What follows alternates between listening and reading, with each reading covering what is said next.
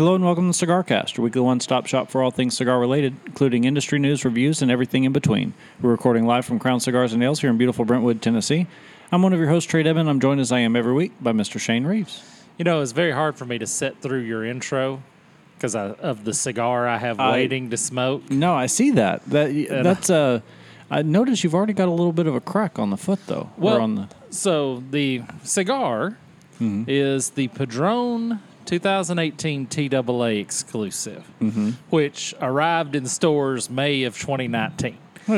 perfect timing. Yeah, and I'll just ab- absolutely um, stand standard for the Padron company. They make great cigars, but the rest of it's a little harder to deal with. You you can't rush perfection. That's right. I'm I'm willing to wait. Yeah.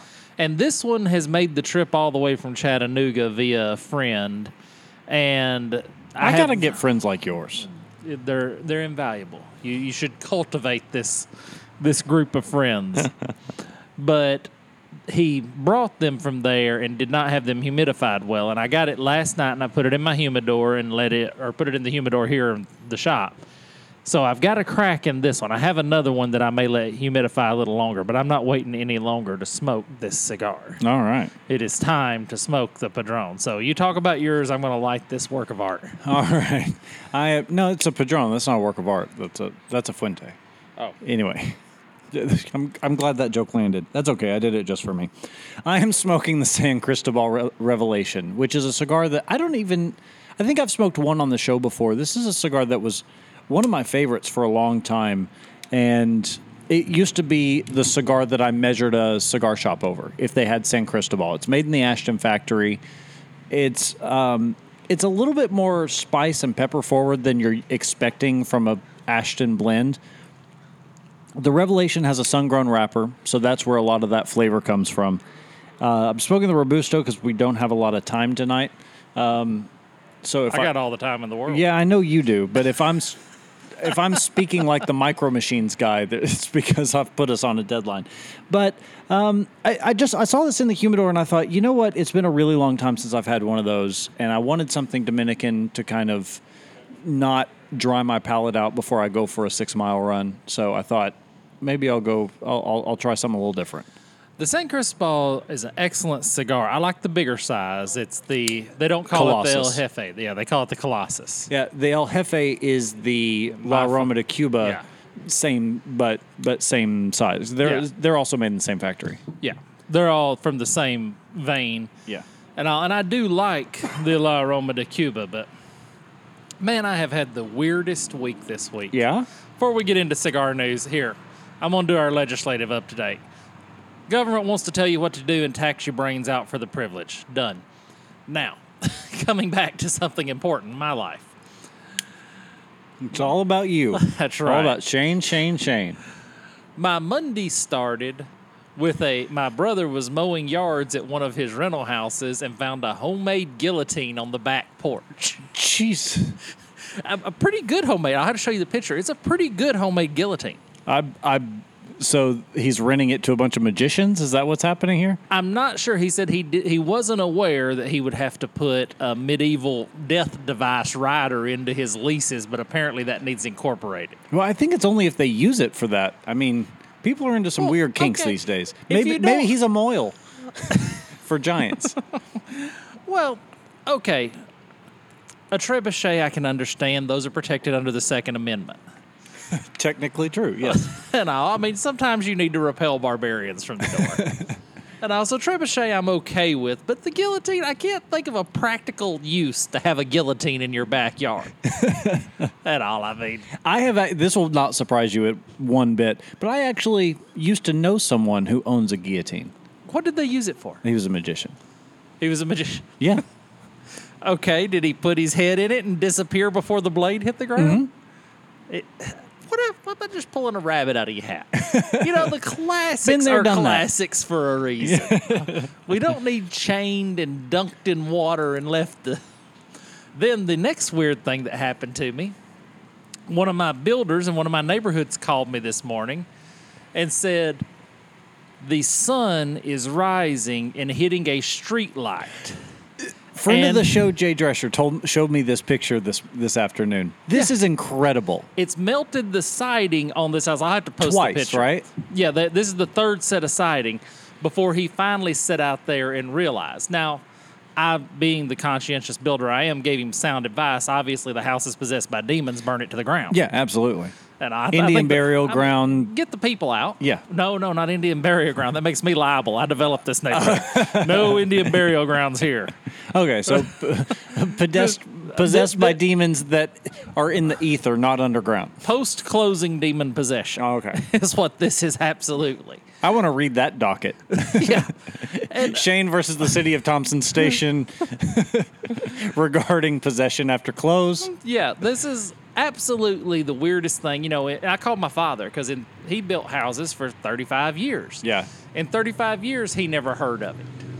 And Now, it- that makes me wonder though, is this due to the fact that ecological restrictions and and, and uh, legislation has changed? I, I'm, I'm asking, not telling, but my thought is they've changed the light bulbs that you're allowed to use in street lights to be more eco-friendly which means that the housing around it may be made out of something different to allow the, the light to look like a traditional bulb but you know save the dolphins and the polar bears and that's creating what ma- i mean because surely someone would have seen this before unless it's some new type of street light yeah, you know, I, I told him, I said, well, first and foremost, you're going to have to call the power company and tell them that you, that you have a street light trying to burn down one of your houses. And secondly, um, I'm sure you're not the only person this has happened to. I bet they just bring out, like you said, a different kind of cover. I said, worst case scenario, go get your extension ladder and go to Walmart and get a $24.99 roll of um, tinter and tint it yourself. that's right And all, and that'll hold at least till your warranty's up. or just get a mirror and point it at the neighbor you don't like just just redirect the death ray just Although- preferably the chair of the hoa Although I do want to be out there one morning and be trying to light my cigar off of the laser. yeah How far are we from the laser cigar lighter? Um i don't think far Can't be. The intensity and everything we can't. i mean we're know, already cutting steel with it I may be giving. I'm. I may be giving this away. Somebody, if you get rich from either of these two ideals, all I ask is a small finder's fee. There's two things that my R and D department is currently working on. One is the personal cell phone jammer. Mm-hmm. Everybody's heard me rave about that before. I could flip it on, and cell phones within 50 foot of me would not work. i'm surprised that that doesn't exist I am. It's got to be FCC. It's got to be Oh, I'm sure. something with the FCC to shut that down. But my other ideal, my most brilliant ideal, is the doorbell taser. you know, the because what's the, what's one of the biggest problems facing our society right now? People running up on porch and grabbing packages that have been left there. true but they Well- don't ring the doorbell Well, that's okay. They it's motion activated. Okay. It kicks up on your screen, and you get to decide whether, but via app, whether or not you want to tase them. so it looks like a regular regular rubber welcome mat but it's impregnated with wires and stuff that you get the No, I was actually picturing, you know, the two Oh, um, cables little- shooting out of the door. I was going to cleverly make it look like a ring doorbell because they're big and giant and ugly That's anyway. right. I'm just saying you wire it to the floor of your porch, and then you then they can't get away from it. How many Jehovah Witnesses do I fry before somebody s- gets so that's my my other question is you said it would pop up and you would decide because otherwise you'd have to build in logic to make sure it didn't automatically trigger. The, right? I Didn't kill the UPS guy. Well, I was going to say Girl Scouts, but Okay, unless well- they drop their cookies, Right, in which say, case. A Girl Scout depending on what she's. Yeah, she's carrying thin mints. She's fine. I could care less. Right. She's got tagalongs. she's down. Absolutely. Uh, but- Your Honor, this is Exhibit A. The, the, this is how weird my week has been. This has just been nonstop. Um, I had an interview of a broker yesterday or Tuesday. That my biggest thing, I'm still look. I'm looking for the stick. There's so many carrots, and I won't be happy till I find the stick. yeah, welcome to corporate America. Yeah, I mean, because you know, if anything's too good to be true, it generally is. Yeah. And also, I'm, I'm just, I'm, and it's, it's weird to be driving yourself crazy looking for the stick. Well, and it's one of those things that people don't think about.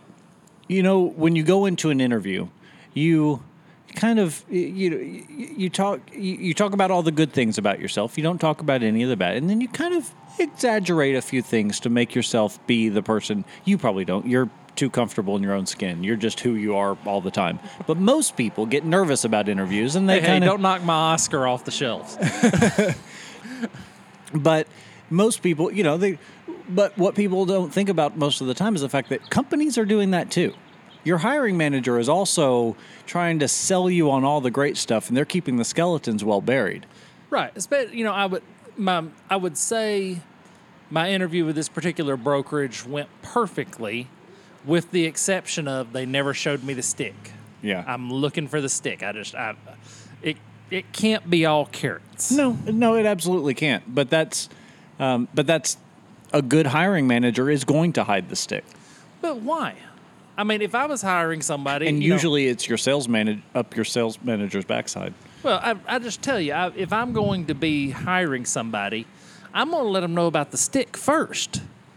And then if they can accept the stick, if the stick's not too big, too wide, too long, then the, this is taking a terrible turn. I'm I'm staying well away from this. If they can live with the stick, then I'll tell them what all the good parts Mm-hmm. are. But I, but why waste your time? Why tell all the good parts without, and then come to find out that you know a deal breaker for them is one of the things you build your company on. Well, I, I think the idea is that, and I think my former employer exemplifies this pretty well, is that you hope that by the time they figure out the stick, they're so well entrenched that they've got nowhere else to go. So you're trying to get them pot committed. Yeah, basically. Well, that makes perfect sense and all. But my my goal at the beginning of It's, this week. it's not ethical, but it's totally legal. Oh yeah. Well, and that's why I'm looking for the stick. Right. That's why I'm. You know. My goal for this week, I started out Monday saying, this week I make molehills out of all my mountains. Yeah, I saw that on Facebook. I've had an incredibly productive week. I did a week's worth of work Monday. Hmm. Just because instead of thinking of why I can't do it, I just went ahead and did it and just powered through and just I've been making molehills out of mountains all week. Been absolutely great, kind of exhausting, but very good as, as is evident by the fact that if you could see me, my hands are flying. Which My- is normally my move. yeah, my cigar is going every which way but loose.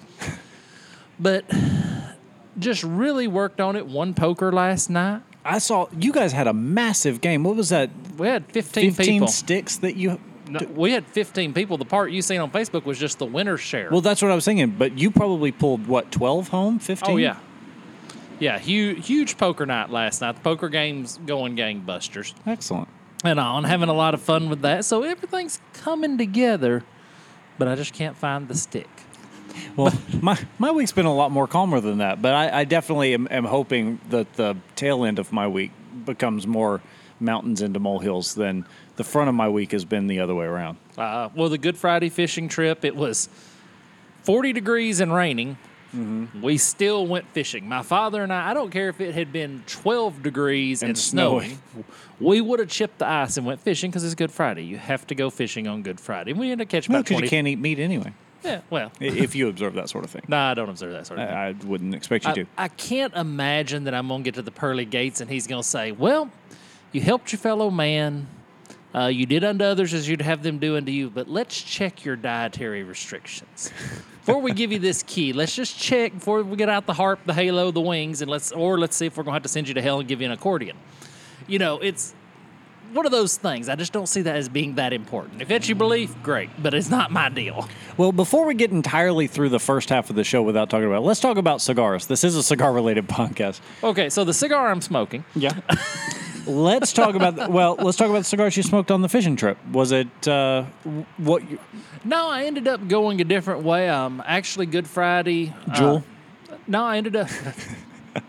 bite your tongue, heathen. No, I ended up going with a bandolero Thursday night. Got to mom and dad's house. He fixed me a side of beef. This was the biggest steak I've ever eaten in my life. He fixed me this huge steak, and afterwards, I had a bandolero, which is a great cigar that's hard to find. Yeah, I don't think I've ever had one. Yeah, they don't sell them. There's only a certain shop around here that sells them, but I went there specifically for To this cigar. Can I tell you, I've noticed a swath of uh, Cuban sandwich inexpensive cigars that have come out lately. I had a cigar called the Slaughterhouse this week that I had never had before. That's a terrible name for a cigar. I don't know. I, I kind of like it. Plus, for me, I immediately thought of Kurt Vonnegut. I went that route with it.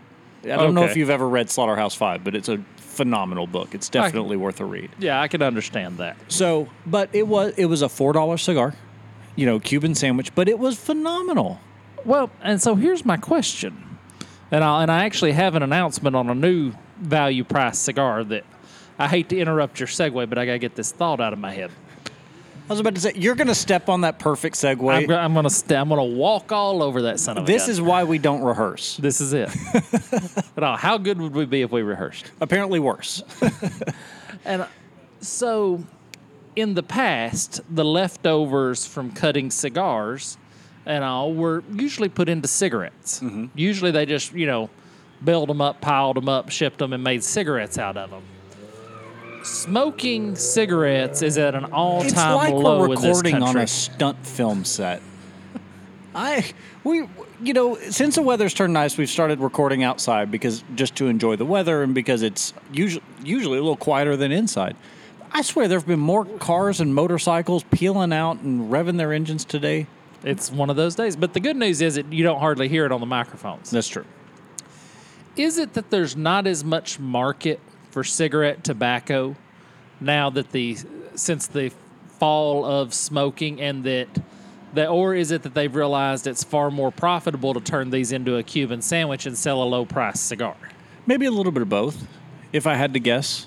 Um, but I also wonder if it's because the cigar consumer has changed, and as prices on main label stuff is going further and further up with each passing month, is they're starting to realize these manufacturers that they can still put out a quality product with their leftovers, and people will buy it. And you talk to any shop owner in this city, and as soon as they get in something under six bucks, it's gone. Look at the Charter Oak. You can't find it anywhere. Everyone gets them in, and then they're all gone. And then, and this, it's the same with um, this same shop, Smokers Abbey, had uh, you know four dollar Cuban sandwiches forever. They were gone in two weeks, and they probably had a five hundred of them. Oh yeah. Yeah, because people for a daily smoke, people are gonna price shop. Yeah, They're going to want a better deal on a daily smoke. But let me cover this. So Alec Val, Alec Bradley has the value priced Project 40. This is from Aficionado. This will be shipping in May. Now, Alec Bradley not known for their inexpensive cigars. not in the least. You know, La Aurora has an inexpensive cigar coming out, and that's not a huge stretch for them. I can see them getting into the less expensive cigar Yeah. market pretty easy. Asylum with the, you know, the Schizo, I can see the same thing. Yeah. This is this is really this would like be like Padron coming out with a Cuban sandwich true. and all, and it's um Project Forty. They're calling it that because it's a research based initiative that says you know forty percent genetic, 10 percent other people, whatever. Blah blah. I don't. Blah, I don't. Blah, you know, blah. I want the story to be about my cigar, not about the name of my cigar. Right. Let's make the story about how okay, we're going to sell you a seven by fifty, a six by sixty for five dollar and twenty five cents to five dollar and ninety nine cents. That's not bad. a stick. Good looking cigar. and It's I a- do like Alec Bradley. I just don't smoke a whole lot of it because it tends to be on the pricier side. Well, and it's a Nicaraguan filler, a Habano seed Brazilian binder, and a Colorado wrapper from Nicaragua. All right. And I, and I imagine it doesn't say in this article that it's Cuban sandwich style, but at that price, it's got to be Cuban gotta sandwich be. style. And I'm okay. You know, the Schizos turned me. I can tell you, the Schizos have absolutely shown me that a Cuban sandwich can be a very good cigar. And I do think that part of what part of what some shop owners miss. The place I know that sells the most box purchases has the lowest per stick price. Mm-hmm. And he more than makes up.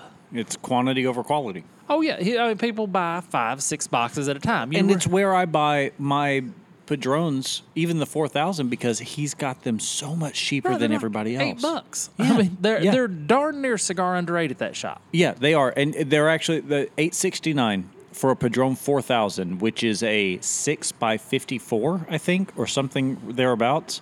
Right. And um, yeah, and 869, I mean, anywhere else it's over 11 bucks. Yeah, I mean, and that's why he sells boxes on boxes on boxes of cigars. He's moving volume. And I think that if you own a cigar shop, that's something really important you need to consider and contemplate. So let's step away. Let's do cigar under eight. When we come back, I got a really cool ST DuPont lighter I want to talk about, a couple of other things non cigar related. But let's just come back with that. All right, we'll be back with that more after this.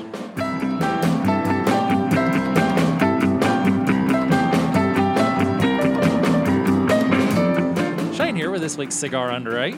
This week I want to talk about a cigar. I won a couple of these in the poker game, and I forgot how good a cigar these were till I smoked one earlier today. The Punch Grand Puro. Now, this is such a good cigar. It is. It's a general cigar. Uh, the Punch brand. Probably don't smoke enough Punch cigars in my life. You know, I smoke the Punch Diablo semi regularly, but I've kind of fell out of love with it somewhat. But the Grand Puro, a Puro for under $8, it is a Nicaraguan Puro cigar. Um, it's a bold cigar. I was about to say it's medium plus or medium full. Yeah, the cigar smoker that smokes this is somebody that has smoked many cigars. Absolutely. This is not a rookie smoke, even though it's priced in that that Muchador class. It's not a rookie smoke, but it's a great cigar. They just repackaged them now. They got this brilliant blue label on them. Mm-hmm. Absolutely wonderful cigar. I really enjoy them. You can get them in the 7 by 54 which I really like. Mm-hmm. And just can't say enough good things about the Punch Grand Puro.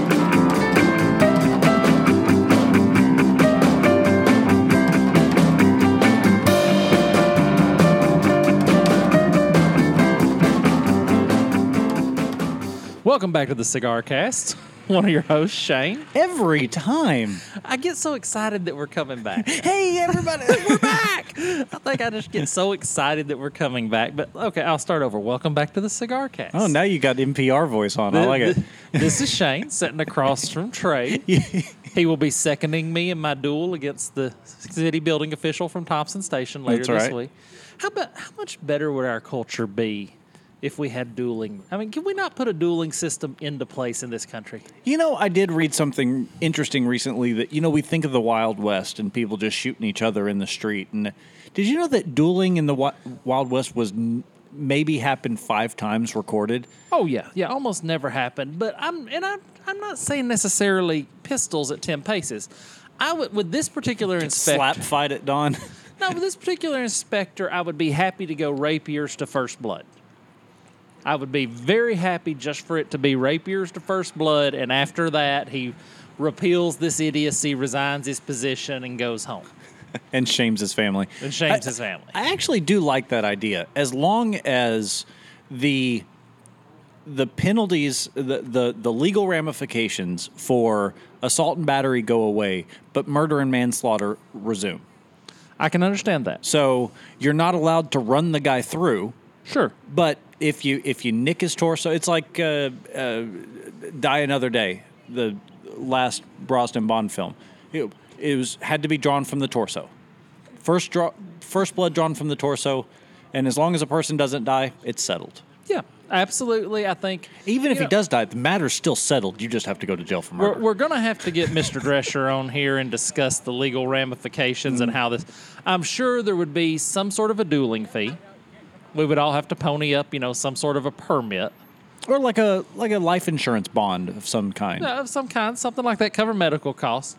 Now, being asked to be the second, you you got to pick your second carefully. True. And all, because you don't want your second to just dive in. You want to be sure that your second knows you only come in if the other guy's second comes in. And I'm, how are you of a rapier? Quite good, actually. And uh, okay, well, Cla- I don't think Claymore would be the weapon for you. I believe rapier No, would be I- more uh, along your lines. It's a more the claymore is brute force. The rapier is much more finesse. I like Yeah. to think that that's me. yeah. I, I can understand that, Uh, but just think about how many problems would never arise in your life. You know, because okay, it don't always have to be claymores or rapiers at dawn. It could just be to submission, to to being you know rendered unconscious, to anything like that. Any of these things would work fine now. And let's let's be civilized.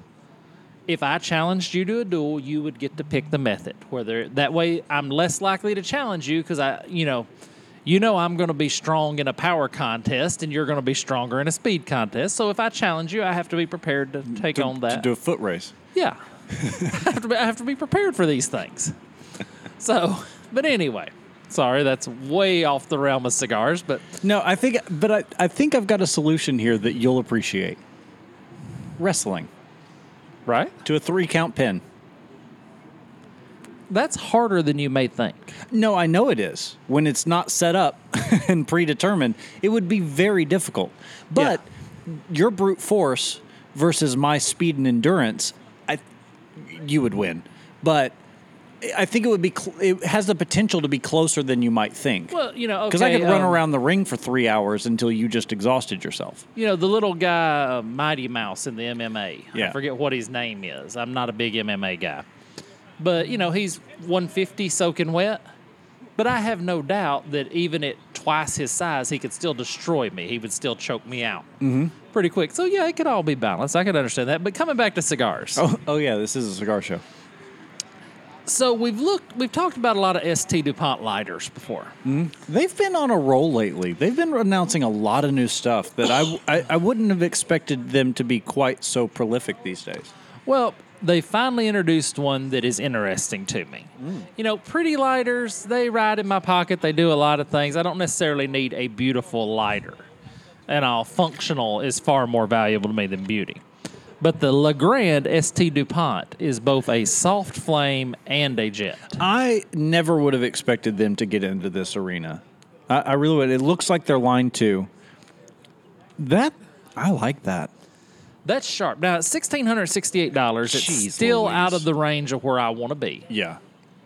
but the finish is simple, straight br- straight silver finish. Um, Like a brushed kind of. Yeah, I mean, you well, you can get the the brushed palladium at thousand and sixty four dollars. That's not terrible. Not for palladium. No, not and to have the dual because that's really what I need. I would love to have here. If anybody out there makes sliders, put down the taser doorbell for a minute, and I want a soft flame and a triple jet wall flame option lighter. They create that, I'll be happy to pony up the cash as long as it's not over two hundred fifty dollars. I think you'd that. be hard pressed to find. I mean, because a triple jet wall lighter is $150 by itself these days. A uh, hundred. Yeah, but the fuel tank, the housing's all already. It's like building a two-story house. It's builder. It's cheaper to build a two-story house than a one-story house.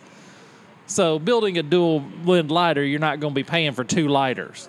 Yeah, true, but I, I do think there are some complications. I think there's a reason why it hasn't been done. I, I think mostly because the person who likes a th- three triple jet and a person who likes a soft flame are. I think you may be one of 25 people that fall into both categories. Wait, are you saying I'm a little schizophrenic? Maybe. no, no, I'm saying that your tastes are so refined that, that you've worked yourself into such a small niche.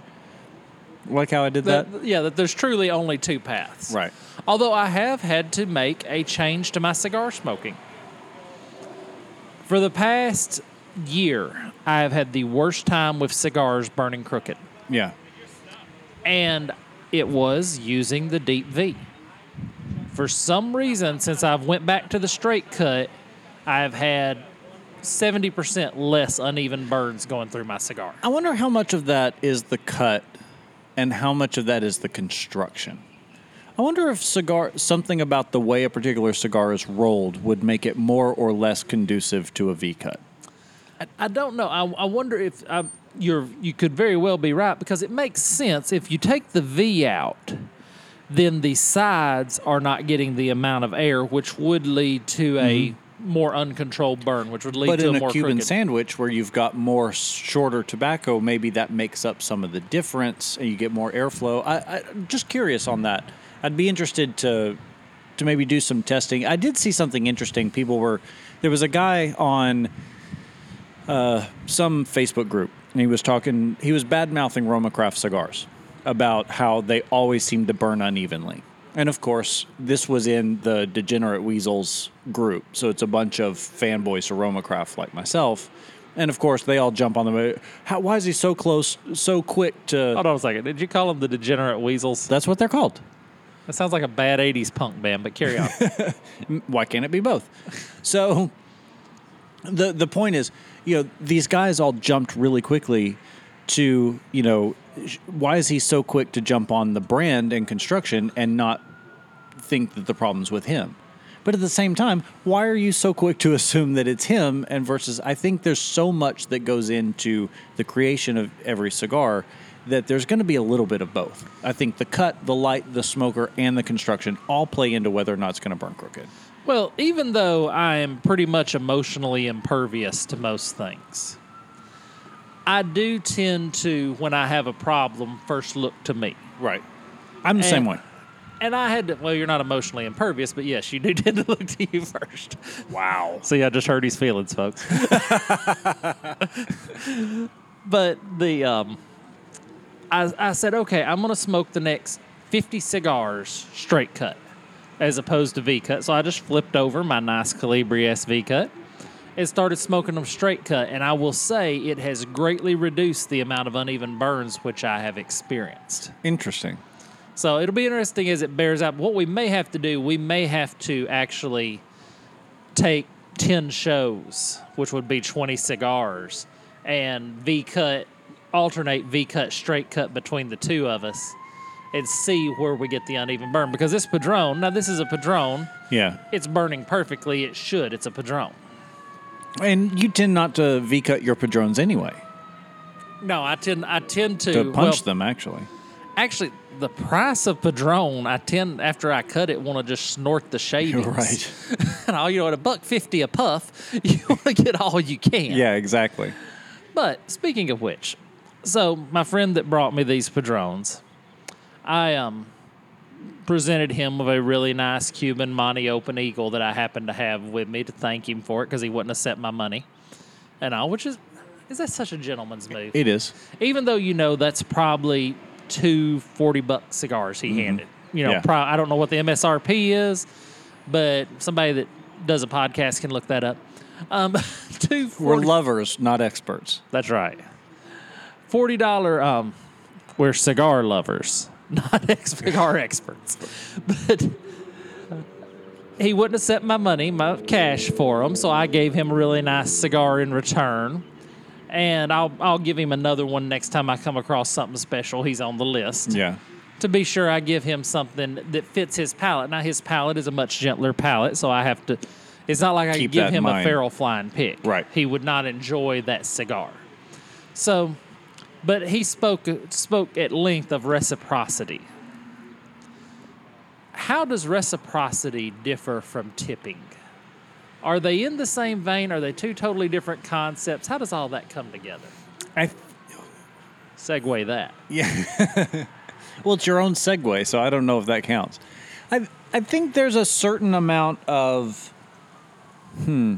I, I, I think it's kind of related, but tipping has become so ubiquitous in the U.S. that I don't think there's a sense of reciprocity anymore. I think it used to be you get great service, you tip well. And I think now, with the expectation of tipping 20% or 25% or whatever the new normal is supposed to be, I think it's less about getting good service and it's just more about what you're supposed to Less do. recipro- reciprocity, more expectation. More obligation, yeah. Yeah, see, I don't agree with that at all. I don't agree. I, I agree with your concept. Let me let me phrase this properly. I think you're right, and I hate it. Yeah, no, yeah. The the conceptually, it's I I don't like doing anything out of obligation, and and I hate that, and I hate that. You know, I go to a restaurant and I have to pay the owner's staff their salary. Yeah. You know, if if they perform well, if they keep my drink full, if my food arrives on time, you know, one of my favorite places to eat before I come to the podcast shut down last week and all, and it was due to the fact their service had been getting poorer and poorer. Yeah, But not to stray too far. So tipping in the cigar shop. Some cigar shops allow it, some don't. Where do you come down? Should you tip in the cigar shop or should the owner say no? I so it's a little different in the cigar shop because so so let's let's first kind of set the stage and just kind of point out that servers in a restaurant in a sit down restaurant are paid 213 an hour. So your tipping there is kind of an obligation. It it It may be supporting their bad life choices too. I there are there are servers in this town who make more than I do. Right. and probably more than you do too, depending on what you know. Anyway, so, but. but but when you talk about tipping in a cigar shop, you're talking about a, a different paradigm because these people are making a living wage, and the tip is just an added bonus extra. Back in the days when I drank, if I would come into a shop like this one that also served alcohol, and there was a bartender, I tipped like I was at a bar, about a dollar a drink, or two dollars for every three drinks is kind of how it worked out. Um, and I think that's appropriate and fair. In a cigar shop where I walk into the humidor, I select what I want, and I come out and hand it to you, and all you do is punch a couple of buttons on the square machine and then turn it around for me to swipe my own card. I, I'm not tipping. I think that's fair. Now I have I have a version of that. You know, here, um, you know, I come in, they run a tab for me. I usually have a root beer. Glenda will get a couple of things, uh, especially on poker night where I'm getting different cigars and things like that, and all that. I'll tend to I have a standard tip, but I never base my tip upon the price of my cigar. Yeah, and I don't think you should. I think I think that's like tipping in any scenario where it's kind of not compulsory. Like the valet guy. You know, it's a standard couple of bucks. You know, it doesn't matter if you drive a Rolls Royce or a beat up Honda. It's a couple of bucks for parking your car. With cigars the same thing. His level of effort is not determined by the price of your cigar. Right. So going back to kind of the the restaurant example, you know, if you have a bigger bill, odds are he did more to earn your tip. You know, there were there was an appetizer course, there was a main course, there were several drinks, there was dessert. He was working harder for you as your bill goes up, so the tip goes up. Totally get that. But in a counter service scenario, yeah, if you're if you're the price of the cigar, I don't think enters into it. Yeah, I don't think the price of the cigar. Now, if you sit there like we will, you know, when the Brain Trust meets here on a Friday night, if we sit there all evening smoking cigars and all the guys are getting beers and he's having to keep up with that or she, whoever the case may be, then yeah, I can I can understand a little tips there because they're Yeah. keeping an eye on your drink. You know, the guy that whoever works poker night here, always I make it a point to say to the guys, hey, don't forget he's worked very hard for us tonight. Leave a little extra in the tip jar. And that's a bit of a special scenario as well because in that case, the bartender or the, the guy working the shop is usually coming over to the table, which is not typical of the person who's working in this shop. Like he'll actually come over, get drink, run drinks for people. Kind of goes back to that shop we were talking about a few weeks ago uh, with the water glass thing. In that shop, whether you're buying, whether you're getting water, whether you're getting a, a a mixed drink or a beer or whatever, their bartenders actually come out onto the floor and are the ones running drinks. I think that's different. I think you do tip like it's a bar in that Right, that- scenario. that's a mandatory They're- tipping deal. they- They're coming to your table. yeah. I can understand that from that standpoint. Now, I had the, I had a discussion with one of the gentlemen that work at this shop. When you used to work here, Mm-hmm. did you ever seed the tip jar? Oh, absolutely. Anybody who has a tip jar and doesn't seed it is leaving money on the table. See, that's what I was trying to explain to this gentleman. He and I were talking. I said, listen, get three fives, and every time you walk in here, drop those three fives in the tip jar. You'll get them back at the end of the night.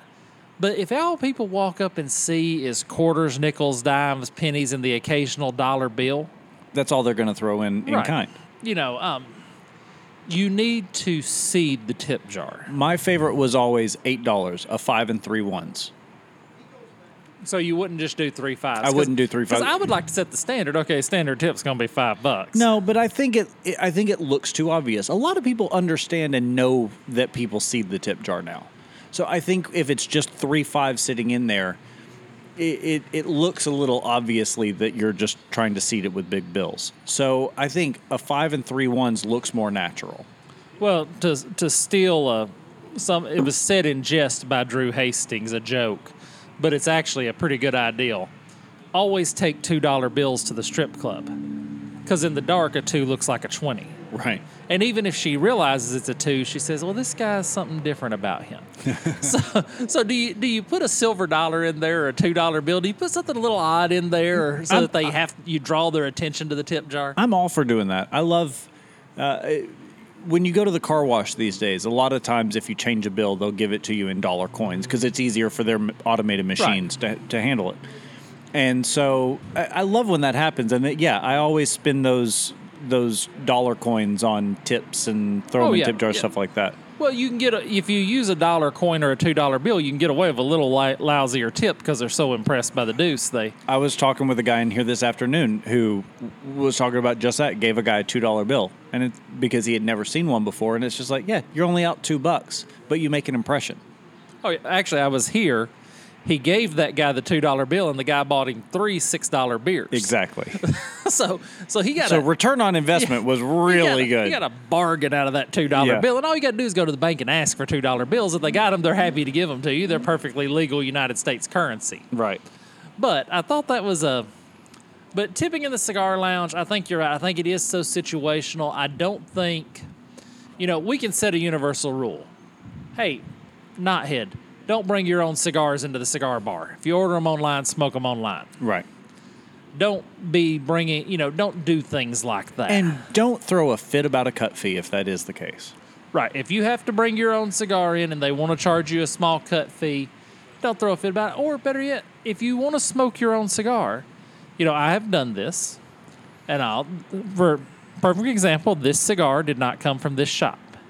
Now I'm smoking it outside the shop on a podcast, so I get a special dispensation, but I'll go buy another cigar Right. they will still make their cigar sell off of me. Mm-hmm. So if you must, if you have something special that you know you want to smoke, go buy something else of theirs. Yeah, you're gonna, you're not going to get the cut fee Yeah, in most exactly. cases. And I'll but I don't think there can be a hard and fast rule on tipping as it comes to being in the cigar lounge. No, I don't think there is either because the lounges are so different. The other thing I will say before we wrap it up is there's there's also the, the, the when you go into the shop and you and the the guy comes in the humidor with you, walks you around the humidor, shows you the different stuff and what's unique to their shop, and they spend time with you and they help you make your selection. If that person goes what I would consider to be above and beyond, and they do happen to have a tip jar or the little button on the square machine, go ahead and drop them a buck. We're from such a different generation. I use cash for everything. I would never tip on a credit card. Yeah. Uh, even if I'm at a restaurant and I pay with a credit card, I leave the tip in cash. I, it's a generational thing. I and think. and your servers appreciate that because they don't have to claim that cash tip, whereas anything on a credit card automatically gets claimed and they have to pay taxes on it. right, they automatically lose whatever percentage of it the government's Right. robbing them for. And and I do prefer cash when I can, but it's one of those things I'm not going to pull cash out of the bank, but I I end up with cash from Yeah. selling stuff and do stuff. Like eh, I always try and use cash when I can. The na- the nature of my life leads to having cash on Yeah. hand. So, this is interesting. Time to pronounce judgment upon our cigars. You're starting to singe your whiskers. Yeah, it's it, it is about time to trim them up. The TAA Padron is excellent. I don't think in a Pepsi Challenge blind taste test I could tell it from another Padron 1928. Hmm. I don't think there's. It, it's still an excellent cigar. It's, I'm still absurdly grateful to him for getting it for me. But I don't think in the Pepsi Challenge I could tell you the difference in a 1926 and a 1926 TAA. Yeah, I think it, it's, and and I, I, there's probably there's probably not very much difference. Probably not, being as it took them an extra year and a half over the due date to get them out. Right. Probably not a lot of. They probably said, "Hey, slap TAA on some of these 1926s and, get, rid of them out. Yeah. Let's move them." What about San Cristobal? Uh, San Cristobal is great. This is a. You're you're gonna hate this. It's a f- five and a half. I know you're gonna hate that. It's it's not quite a six. It's a six today because it's exactly what I wanted. It would be a five every other time because it's just. It's good, not great. Well, so we're going to add from now on. We're adding a new dimension to passing judgment on our cigar. All right. What level of cigar smoker? What palate would you recommend that cigar for? That would that's a, a medium plus. So it is a great cigar for someone who's wanting to change things up. One that's been smoking milder cigars and wants to step up but don't want to go into the deep end of the pool. Actually, I'd go the other way around. Someone who's been smoking a lot of full-bodied cigars and wants flavor but wants to back it off a little bit, maybe because the climate's getting a little warmer in the summer months. I think it's great for that. Getting a little palate burnout. This Padron, I, I chose the natural. I enjoy the natural Padron more than I enjoy the Maduro Padron. That's where we disagree. Oh, I feel like I get more nuance out of the natural than I do the Maduro. I don't feel like I feel like the Maduro is good. Mm-hmm. And don't get me wrong, I'll smoke any of them. Right. But I feel like the natural gives me just a little bit more nuance for that tobacco, that Padron, the famous Padron flavor. I feel like I really feel it in the natural more so than I do in the Maduro. I, I can I can understand that. And all, but thanks everybody for listening. How do they get a hold of us, Trae? You can get a hold of us via email at info at thecigarcast.com. We're on Instagram and Twitter at thecigarcast and facebook.com slash thecigarcast. Well, thanks everybody for listening tonight. Until next week, have a great cigar and think well of us.